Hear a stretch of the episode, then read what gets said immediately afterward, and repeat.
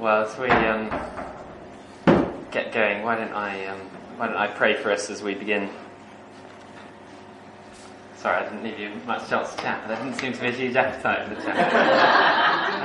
Everyone, did I not make it clear? I mumbled. I mumbled. Sorry that I mumbled. That that was a chance for you to talk. I was standing here awkwardly, just waiting. Um, let's um, let's pray together.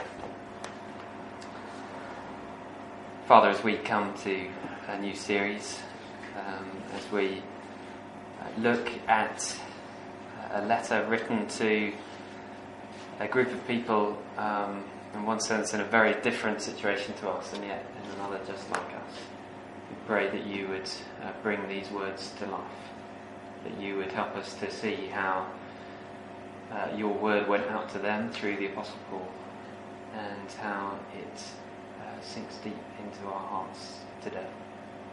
Father, please, by your Spirit, would you be shaping us and changing us? Please work in me to uh, teach your word clearly. As, as we all listen to your word being read, we pray that we'd take it in, that we'd learn and grow. And um, Father, we pray that you would shape us and change us and make us the kind of church that you want us to be. Make us, most of all, more like the Lord Jesus Christ. His name. Amen. Um, does everyone have a copy of the service sheet? Um, would you mind grabbing a glass of water? Sorry, I stupidly forgot to get one at the beginning. Um, uh, we, as I mentioned in my mumble and in my prayer, uh, we're starting uh, a new series in the letter to the Thessalonians. Um, Thessaloniki is a country in modern day Greece, and um, uh, Paul was writing to a church that he had planted there as he was travelling through the key kind of major cities of Greece. It's now a very small town, or, or a sort of minor town, but it, then it was a major trading route, and um, Paul was going through and sharing the gospel uh, there. And what we've got on our sheets is a little passage from Acts, which describes uh, Paul's few weeks in uh, Thessalon- Thessaloniki. Um, I don't know what it was called then. Thessalonica, that's what people call it. Um, and um, uh, yeah, so I'll let Claire read Acts 17 for us. And so that's the context of the last they heard from Paul. And then um, a number of months or years later, uh, Paul writes to them uh, what Gemma's going to read to us. So, Claire, why don't you go? When Paul and his companions passed through Amphipolis and Apollonia, they came to Thessalonica, where there was a Jewish synagogue. As was his custom, Paul went into the synagogue, and on three Sabbath days he reasoned with them from the Scriptures, explaining and proving that the Messiah had to suffer and rise from the dead. This Jesus I am proclaiming to you is the Messiah, he said. Some of the Jews were persuaded and joined Paul and Silas, as did a large number of God-fearing Greeks quite a few prominent women. But other Jews were jealous, so they rounded up some bad characters from the marketplace, formed a mob, and started a riot in the city. They rushed to Jason's house in search of Paul and Silas in order to bring them out of the crowd. But when they did not find them, they dragged Jason and some other believers before the city officials, shouting, These men who have caused trouble all over the world now come here and Jason to welcome them into his house. They are all defying Caesar's decrees, saying there is another king, one called Jesus. When they heard this, the crowd and the city officials were thrown into turmoil. Then they put Jason and the others on bail and let them go. As soon as it, as it was night, believers sent Paul and Silas away to Berea. Paul, Silas, and Timothy, to the church of the Thessalonians, and God the Father and the Lord Jesus Christ, grace and peace to you. We always thank God for all of you and continually mention you in our prayers. We remember before our God and Father your work produced by faith, your labour prompted by love, and your endurance inspired by hope in our Lord Jesus Christ. For we know, brothers and sisters loved by God, that He has chosen you, because our gospel came to you not simply with words, but also with power with the Holy Spirit and deep conviction. You know how we lived among you for your sake. You became imitators of us and of the Lord. For you welcome the message in the midst of severe suffering with the joy given by the Holy Spirit. And so you became a model to all the believers in Macedonia and Achaia. The Lord's message ran, rang out from you, not only in Macedonia and Achaia. Your faith in God has become known everywhere. Therefore, we do not need to say anything about it, for they themselves report what kind of response you gave us. They tell how you turned to God from idols to serve the living and true God, and to wait for his Son from whom he raised from the dead, Jesus, who rescues us from the coming wrath. Thank you very much. Okay. So I just wanted to zoom in a little bit on that passage from Acts. So Paul was uh, going into this town fresh, and we see in verse 2 that as was his custom, he went into the synagogue. Uh, so that's where the Jewish people met. Um, Paul was a Jew, uh, and so first of all, he went to the people who understood the Old Testament, the first half of the Bible. And it says there on three Sabbath days, he reasoned with them from the scriptures, explaining and proving that the Messiah had to suffer and rise from the dead. This Jesus I'm proclaiming to you is the Messiah, he said. So we're told he reasoned with them, he was explaining and proving to them, and then we're told later on that a mixture of Jews and Greeks, men and women, were persuaded. And I imagine that's the case for um, pretty much all of us here, that we are persuaded that uh, Jesus is the Messiah, the Son of God, that he had to suffer and to rise from the dead, to rescue us, to bring us back into relationship with God. And that we were persuaded because someone else reasoned with us. They explained to us the, the message, the nature of why we are sinners in need of a Saviour, why we need rescuing, why God had to come as a man and to live the life that we fail to live and to die the death that we deserve to die. We are persuaded but I suppose the question, and it's there at the top of your sheets, is um, is it all just words? I don't know if that it feels like that sometimes for you. That yeah, we've heard. I mean, I, I got a, a, little card through uh, the door yesterday from a church, uh, seemingly a very small church that meets in a meeting room in the library. Another new little church that started up, and it explained very faithfully using King James Bible uh, the gospel message. And I looked at it and I thought, yeah, I believe that. Um, it's encouraging. I should get in touch with that pastor and just uh, you know, encourage them. Um, it's great to see the gospel. But it was just words on a page. What, what difference does it make? How does it change our lives? What, what does the gospel actually do to us to, to make us any different? what, is, what actions does it lead to? Is there really a miraculous transformation by the Spirit? Or is it just words, words that some people reject and other people accept? It doesn't seem to make much difference. Maybe you're feeling a little bit like that at the moment.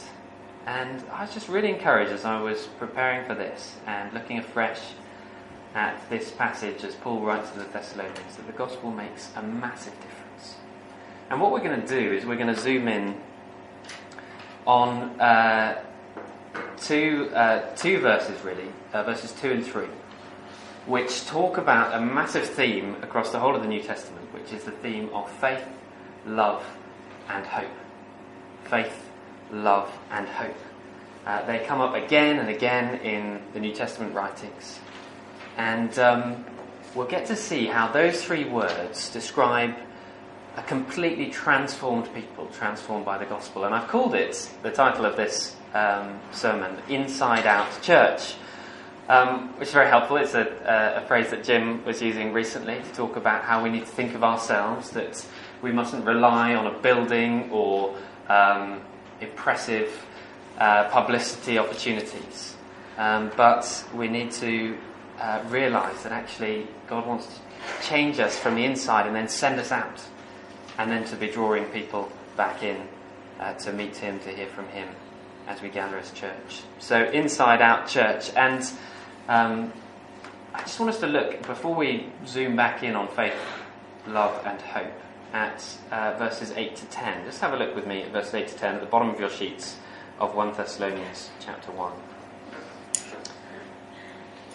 They, that's the people all around the Thessalonians who were so full of joy in the gospel, they tell how you turn from turn to God from idols to serve the living and true God and to wait for his Son from heaven, whom he raised from the dead, Jesus who rescues us from the coming wrath. Let's just look back actually at verse, verses 8 to 9. The Lord's message rang out from you not only in Macedonia and Achaia, your faith in God has become known everywhere. Therefore, we do not need to say anything about it, for they themselves report what kind of reception you gave us. They tell how you turned to God from idols to serve the living and true God.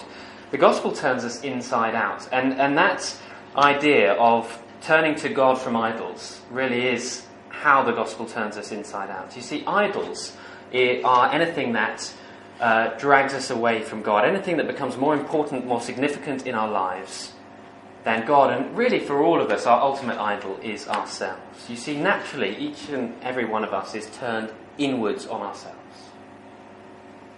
You may have heard it before, but I think one of the most helpful ways to realize that we think that the world revolves around us is if you've ever looked at a group photo. If you're in the group photo, who do you look at first? Well, of course, it's you. And what defines whether it's a good photo or a bad photo is whether you look good in that photo. Whether everyone else looks good, unless they look shockingly awful, if you look good, then it's a good photo. Perhaps if they look shockingly awful, then, then it's even better, because it makes you look better. Or what about when we go to a party? How do we judge whether it's a good party or not? Is it because we're so absorbed in what everyone else is doing, whether they're having a good time. If everyone else is having a good time, then that makes us a great party. No, of course, it's all about us. It's our experience of the party that matters most. It's a good party if we enjoy it, and if we don't notice a few people on the sidelines, well, so be it. Because naturally, we are self absorbed. We're turned inwards, in on ourselves. Naturally, the human heart is a bit like a black hole. You know how black holes, apparently, they just suck everything into themselves. And no matter how much popularity or money or success or power or sex or approval, whatever the idol is for us, no matter how much we get, it's never quite enough. It just gets sucked in and, and we want more and more, and we're never quite satisfied. But the gospel, the good news of Jesus Christ, the fact that the universe centers around Him, well, that turns us inside out. I quite enjoyed this picture of um, a house uh, with a mural painted on it, uh, looking in. And I think that's kind of what we want to dream of as our church that um, we're getting on with our lives, and yet as people get to look in, they get to see how the gospel turns us inside out. That we end up looking to others' needs, focusing on others more than ourselves. Now, to see that, we're going to zoom in on verses 2 and 3. So let's have a look at verses 2 and 3 of 1 Thessalonians on your sheets again. Paul says, We always thank God for all of you and continually mention you in our prayers. We remember before our God and Father your work produced by faith, your labour prompted by love, and your endurance inspired by hope in our Lord Jesus Christ. We get those three words that I mentioned faith, love, and hope. And what I'm going to do now as we start is I'm going to quickly go through all of those and then we're going to come back and dwell on them so that we can see how the gospel turns us inside out. You see, first and foremost is faith and faith turns us to Jesus. So we start thinking less about ourselves and more about Him. Because He is the centre of the universe. And I don't know if you know, you may be familiar with the fact that the word faith and believe and trust is all one word in the original Greek. So when Paul says, uh, We thank God for your work produced by faith, he could say, Your work produced by trust. Trust is a, is a much more sort of graspable word, isn't it? It's a tangible word. We can, we can understand how you can trust a person. Faith seems sort of a bit sort of airy fairy out there. But when we, when we say we trust someone, we have reasons for trusting them. And when we trust in the Lord Jesus Christ, we're trusting in His saving work, not in our performance. We're trusting in what He has done, not what we do. Our, our mindset is turned outwards again. We're not worried about whether we've got it right. You see, all other religion is absorbed with itself, whether I'm doing enough to get to God. But actually, faith in Jesus Christ means we know we haven't done nearly enough, but we trust in Him, not our own performance.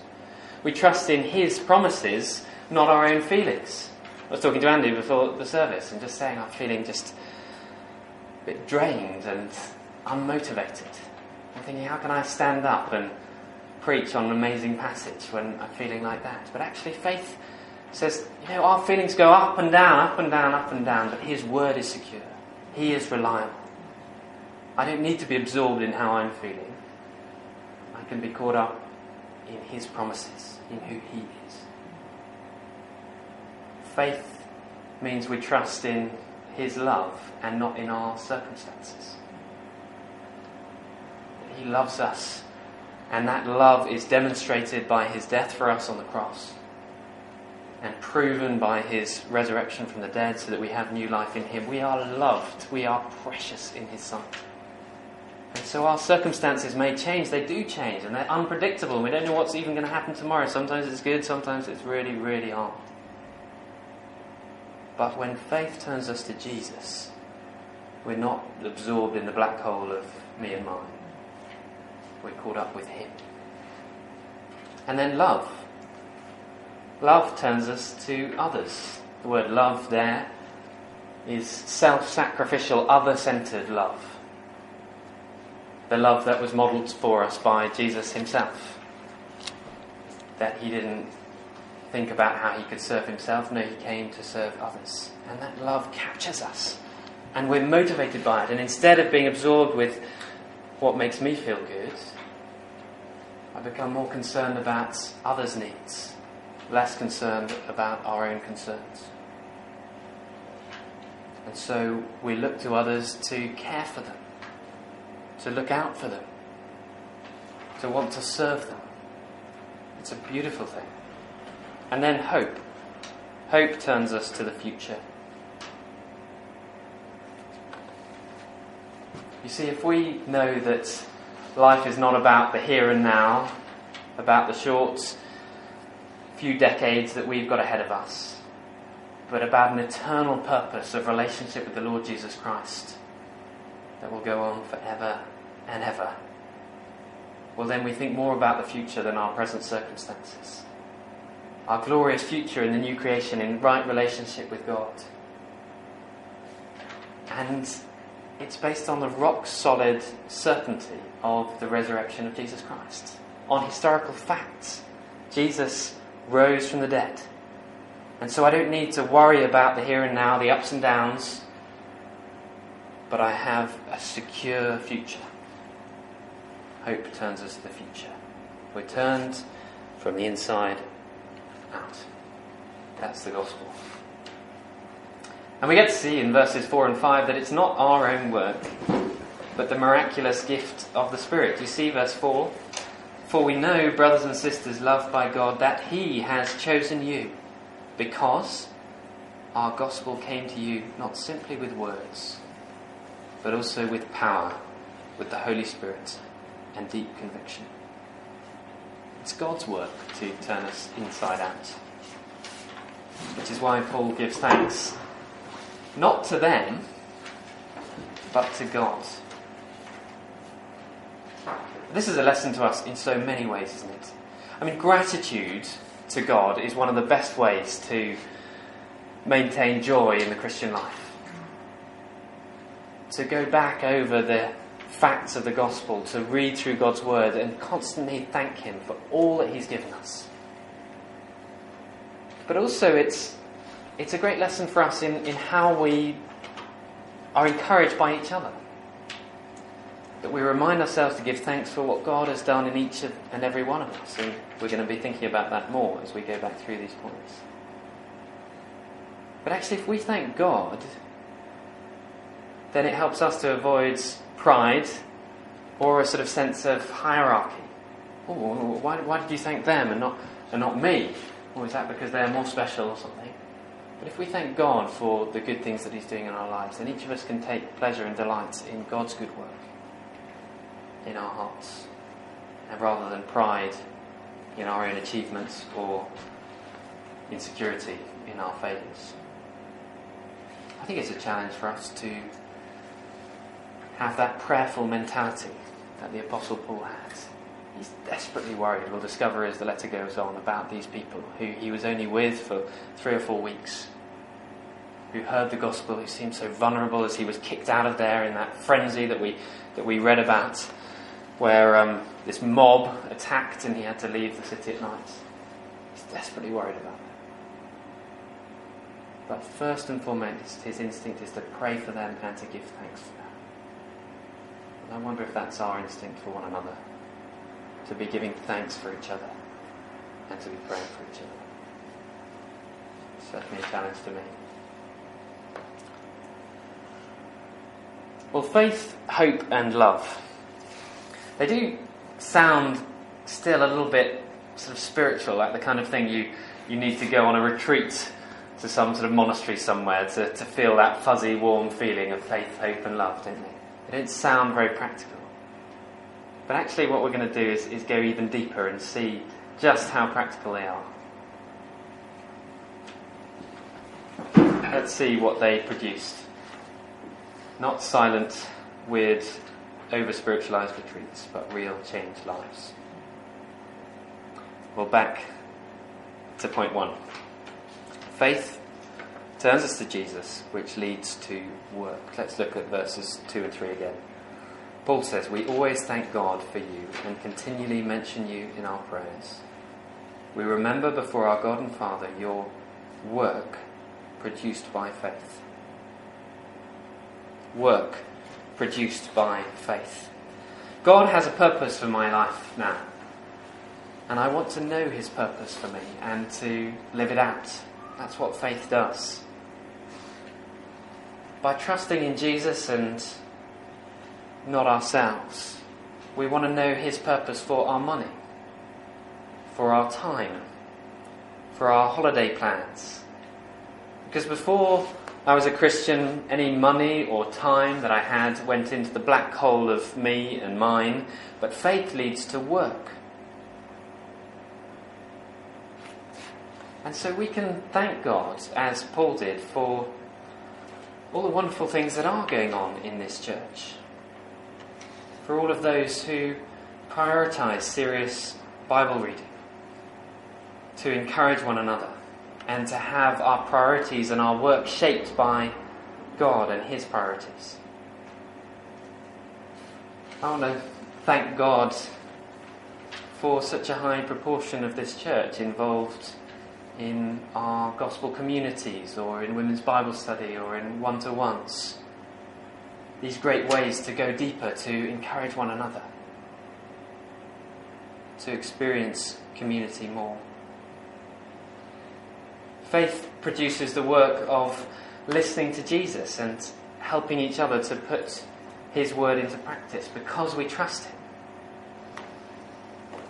We can also thank God for all those at Streatham Central Church who want to see their friends and neighbours and colleagues, even complete strangers, won for Christ.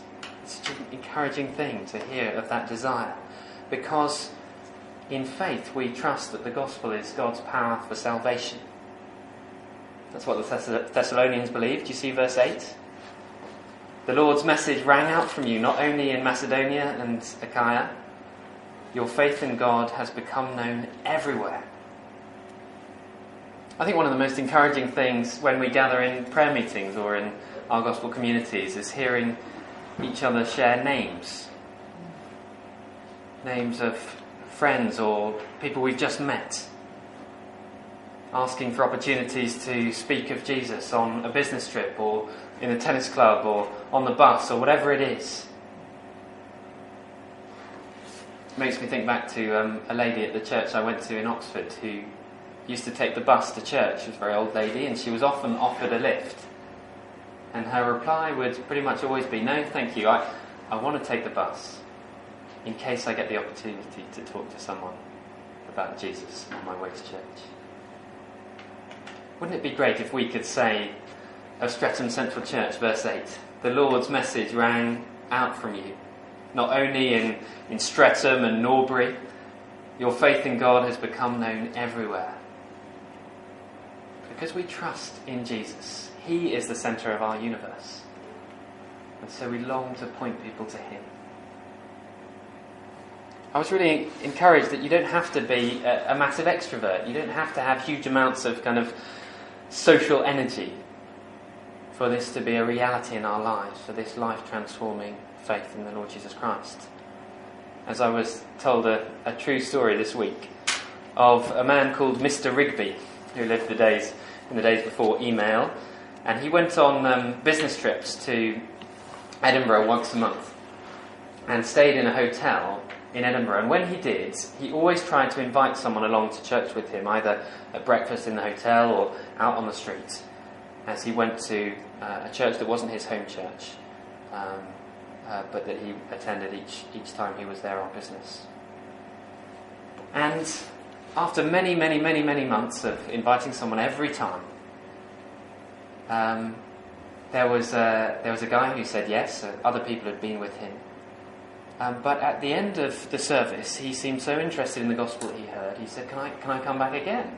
And um, Mr. Rigby knew that there was an evening service, and so he came uh, to the evening service as well. And at the end of the evening service, he heard the gospel message, and he said, I, I want to put my trust in Christ." And so Mr. Rigby was able to sit and pray with this man and lead him to Christ. And because he'd done that, this very introverted, shy man, Mr. Rigby, thought, well, I better go and meet with the pastor to tell him that there's a man in Edinburgh who's put his trust in Christ and it'd be great to follow up with him.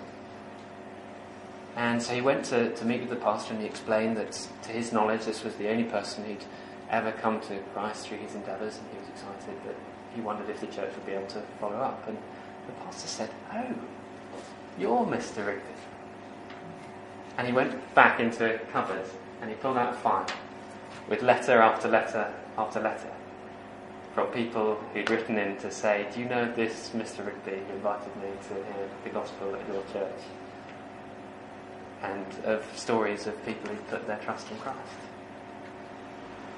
There's a very introverted, non expressive guy who just persistently decided that Jesus is worth telling people about.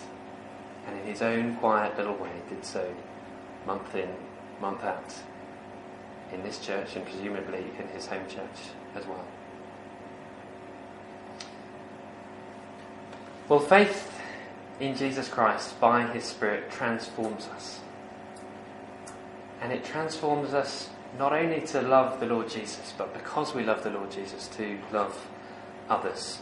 And so, secondly, love turns us to others and leads to labour. See verse 2 and 3 again. We always thank God for you and continually mention you in our prayers. We remember before our God and Father your work produced by faith, your labour prompted by love. It seems the difference between work and labour here is that work is kind of all of life, and labour seems to be similar but more about specific action. The idea that real love produces more than just an emotion, a fuzzy feeling. It leads to action, kind of thing that Ed was talking about a couple of weeks ago on his sermon on compassion, which I found so helpful. And it seems that the kind of love in action that the Thessalonians were able to live out was, as people have often cheesily said, is caught rather than taught. Have you ever heard that phrase? Um, the kind of love that we learn to live out as Christians is caught rather than taught, as in we learn it from each other rather than just having it sort of imposed on us by uh, reading it in the Bible. And so you see at the end of verse 5, you see verse 5? Paul says, You know how we lived among you for your sake. You became imitators of us and of the Lord. In spite of severe suffering, you welcomed the message with the joy given by the Holy Spirit. It's the joy of the gospel, of Jesus' love for us, that we see lived out in others, that transforms us to then go on to serve and love others ourselves. And I want to thank God and praise God for the way that kind of love is going to work in this church. I just praise God for the many of you involved in organising and, and leading different activities here. Uh, most of them not official activities, Uh, but some of them just involved in serving on teams, in, in creche or set up and clear up. Things that we'd never choose to do, but we do it out of love for each other. I praise God for the unseen work of many caring for each other in the hard times, meeting up, challenging each other, plucking up the courage to say the hard truth that then leads us back to the gospel, giving of themselves practically, serving each other. You hear stories of people cooking for each other, or just um, being a shoulder to cry on. I praise God for the money that people give out of love for others and the gospel work that will benefit the ministry here. Most of that is anonymous and unseen, but collectively, it is seen, and it's real and it's practical. As people see that this church is growing and is working together through the sacrificial service of each and every member. And we see that in verse 7. And so you became a model to all the believers in Macedonia and Achaia.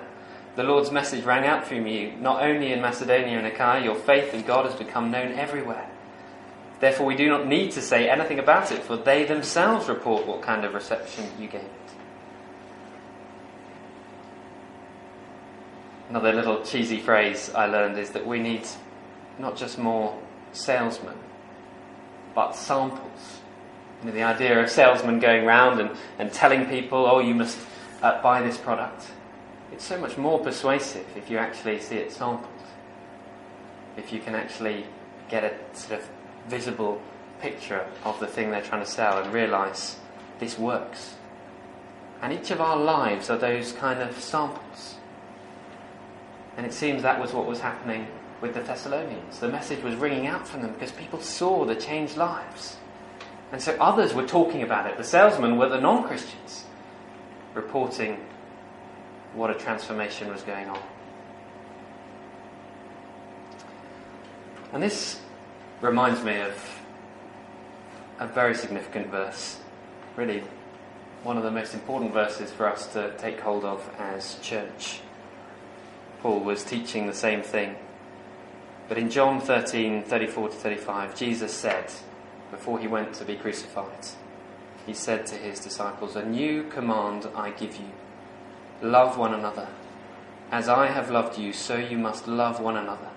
By this, everyone will know that you are my disciples if you love one another. We need not just more salesmen, but samples the cross tells us how to serve, the way the Lord Jesus served us in full self sacrifice, in a costly self giving way, is how we are to serve one another. I think so often we can feel, oh, it just doesn't feel like there's a huge amount of community at the moment at church. It just doesn't seem to come naturally. It just doesn't, just doesn't feel like we're kind of gelling as we should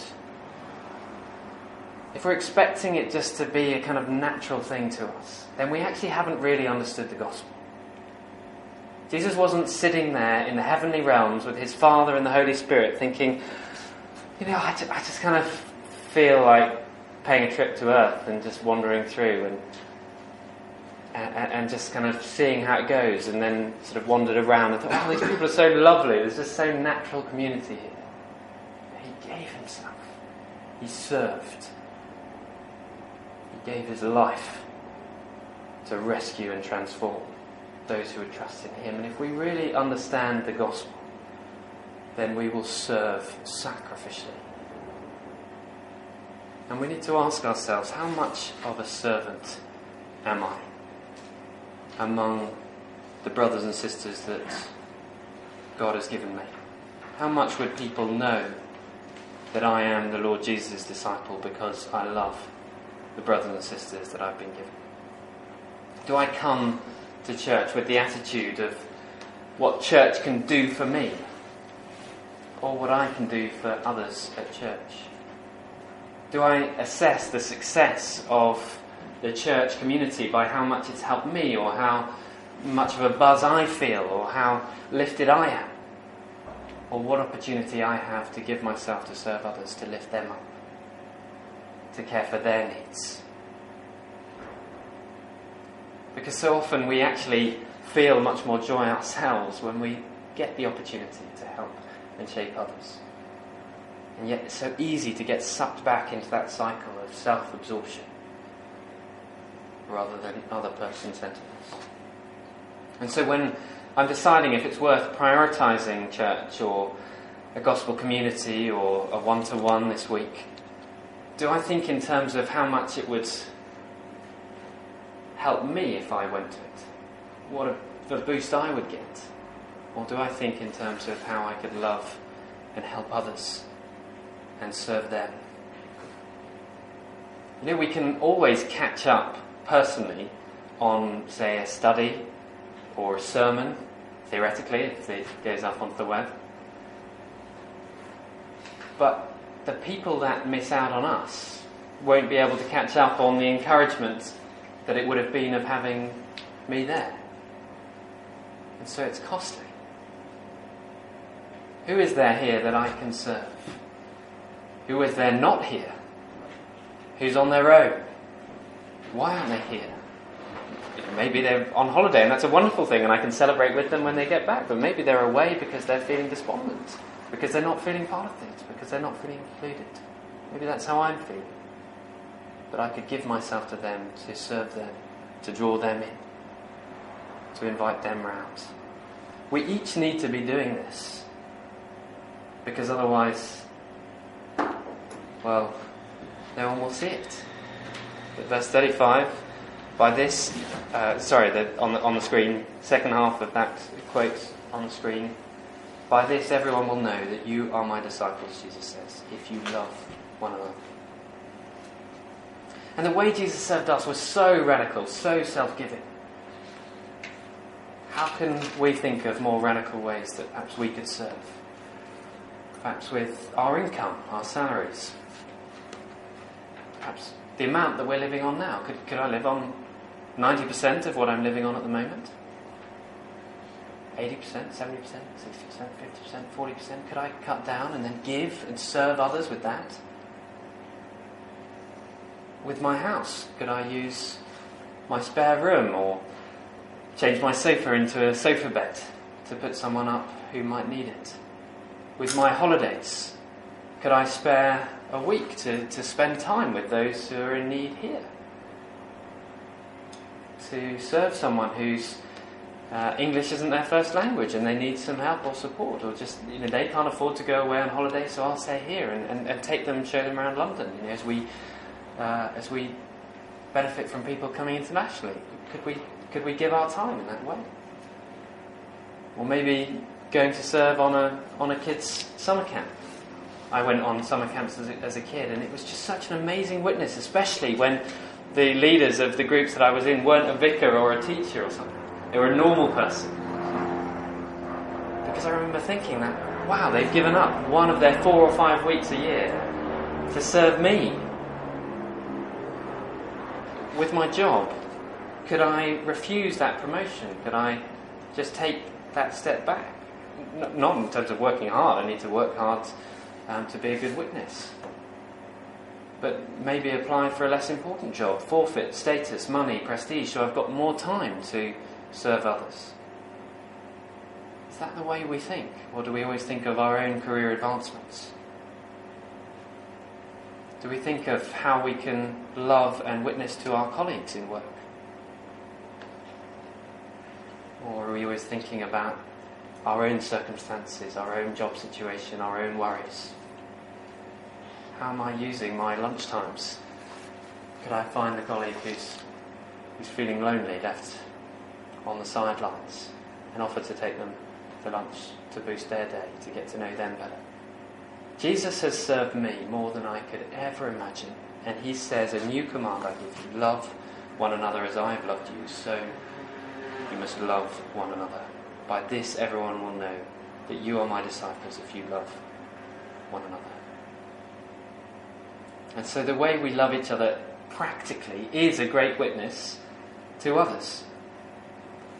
And it is shaped by the reality that this life is only short, that we are not scraping around to try and get as much meaning out of this life as we possibly can for our own career advancements, for our own success. No, the true reality that we have is the future, and hope turns us to the future, and that leads to endurance. Do you see that back in verses 2 and 3 again? Paul says, We always thank God for all of you and continually mention you in our prayers. We remember before our God and Father your work produced by faith, your labour prompted by love, and your endurance inspired by hope in our Lord Jesus Christ.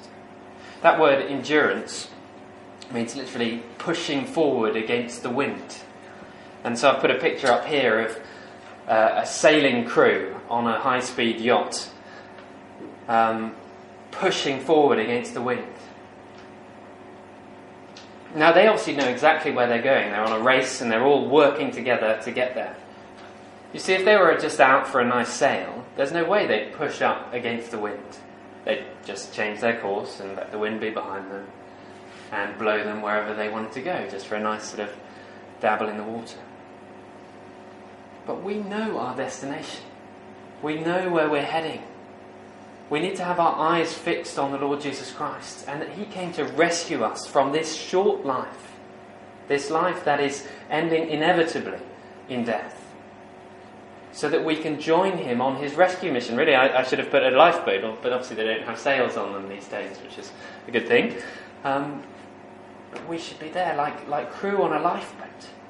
Thinking, Lord Jesus, you came here. You're the boat. You're the one who came to rescue. Please show me how I can live wholeheartedly for you to bring others into that boat. We're heading on a rescue mission, but we're also heading for a glorious, secure, certain future. Now, these Thessalonians, we know just from that little bit that Claire read to us in Acts, were suffering terribly. Even within their first three or four weeks of being a Christian, they experienced the man who shared the gospel with them being kicked out and pushed out, and there was mobs, and, and, and the guy who hosted the church was put on trial for, for, for proclaiming that Jesus is Lord rather than Caesar is Lord. And yet, Paul thanks God for their endurance. And actually, I want to thank God for the endurance of you guys. Of course, we have it much, much easier in practical terms than they did. But starting a new church plant is not easy. There are so many ups and downs. And yet it's so encouraging to hear you persevere with the costly grind of serving each other, of, of evangelism, of witnessing to, to friends or colleagues or people you meet on the street, even when so often, humanly speaking, there is no apparent fruit. People just don't seem to be interested. It feels like there's such a spiritual battle out there. Sometimes we meet with hostility or just being sidelined. And yet we persevere because we have the rock solid hope. You persevere because you know the reality of heaven and hell and you love people enough to tell them about the Lord Jesus so that they too might know Jesus for all eternity. I thank God for those of you here who keep going in your faith even when friends and family, even those closest to you, would, would rather you didn't. That's endurance inspired by the certain hope of Jesus' return. I thank God for those of you who persevere in, in reading the Bible daily in your, in your quiet times, taking that time out to seek the Lord, to get to know Him better with your, with your families, even when it's busy and messy. We need to spur each other on in that. We keep going because We have in mind the end.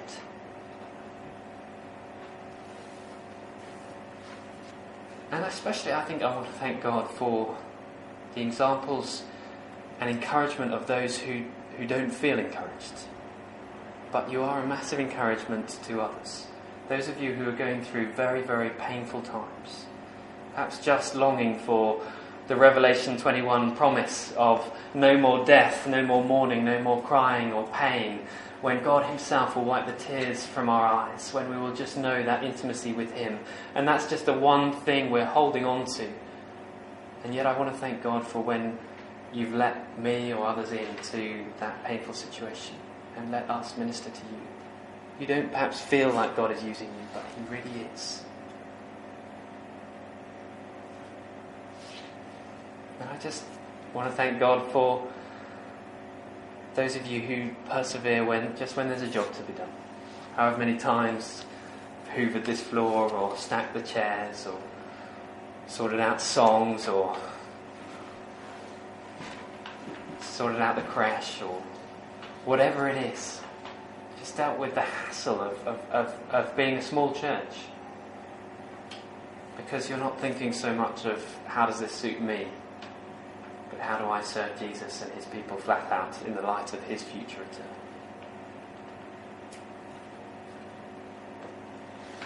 And that's a wonderful witness to the world around us, verse 9 10. They tell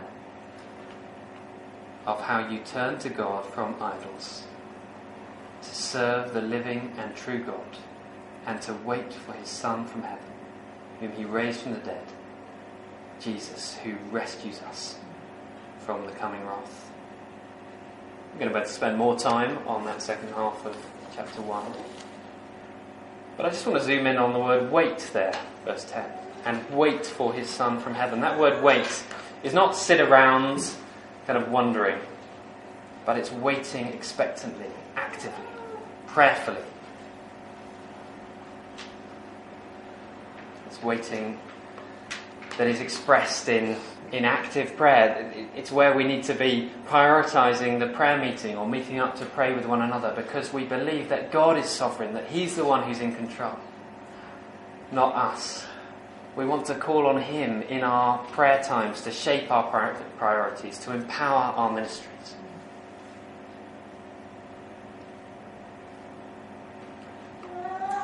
Inside out church. Don't we want to be like this? Don't we want to be like the Thessalonians? It's actually such a positive letter because they're such a wonderful example.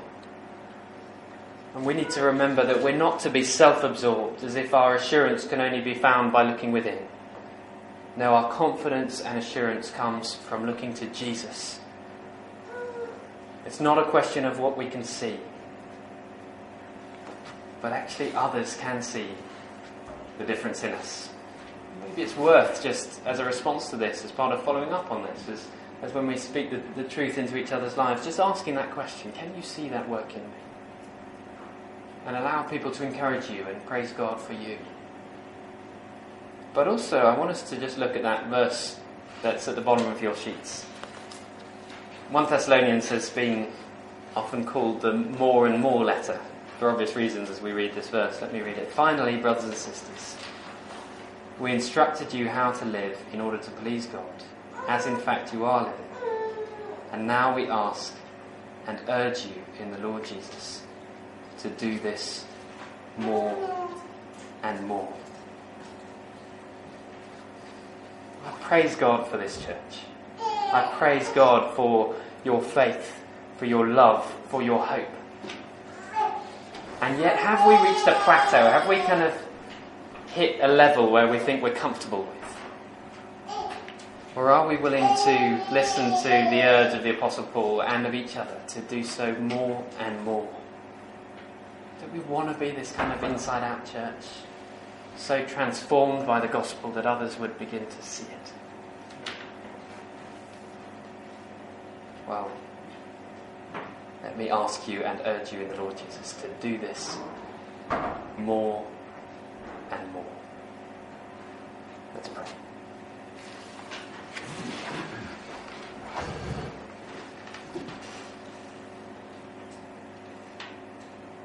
Father, we thank you so much that the words that you have given us are not just words.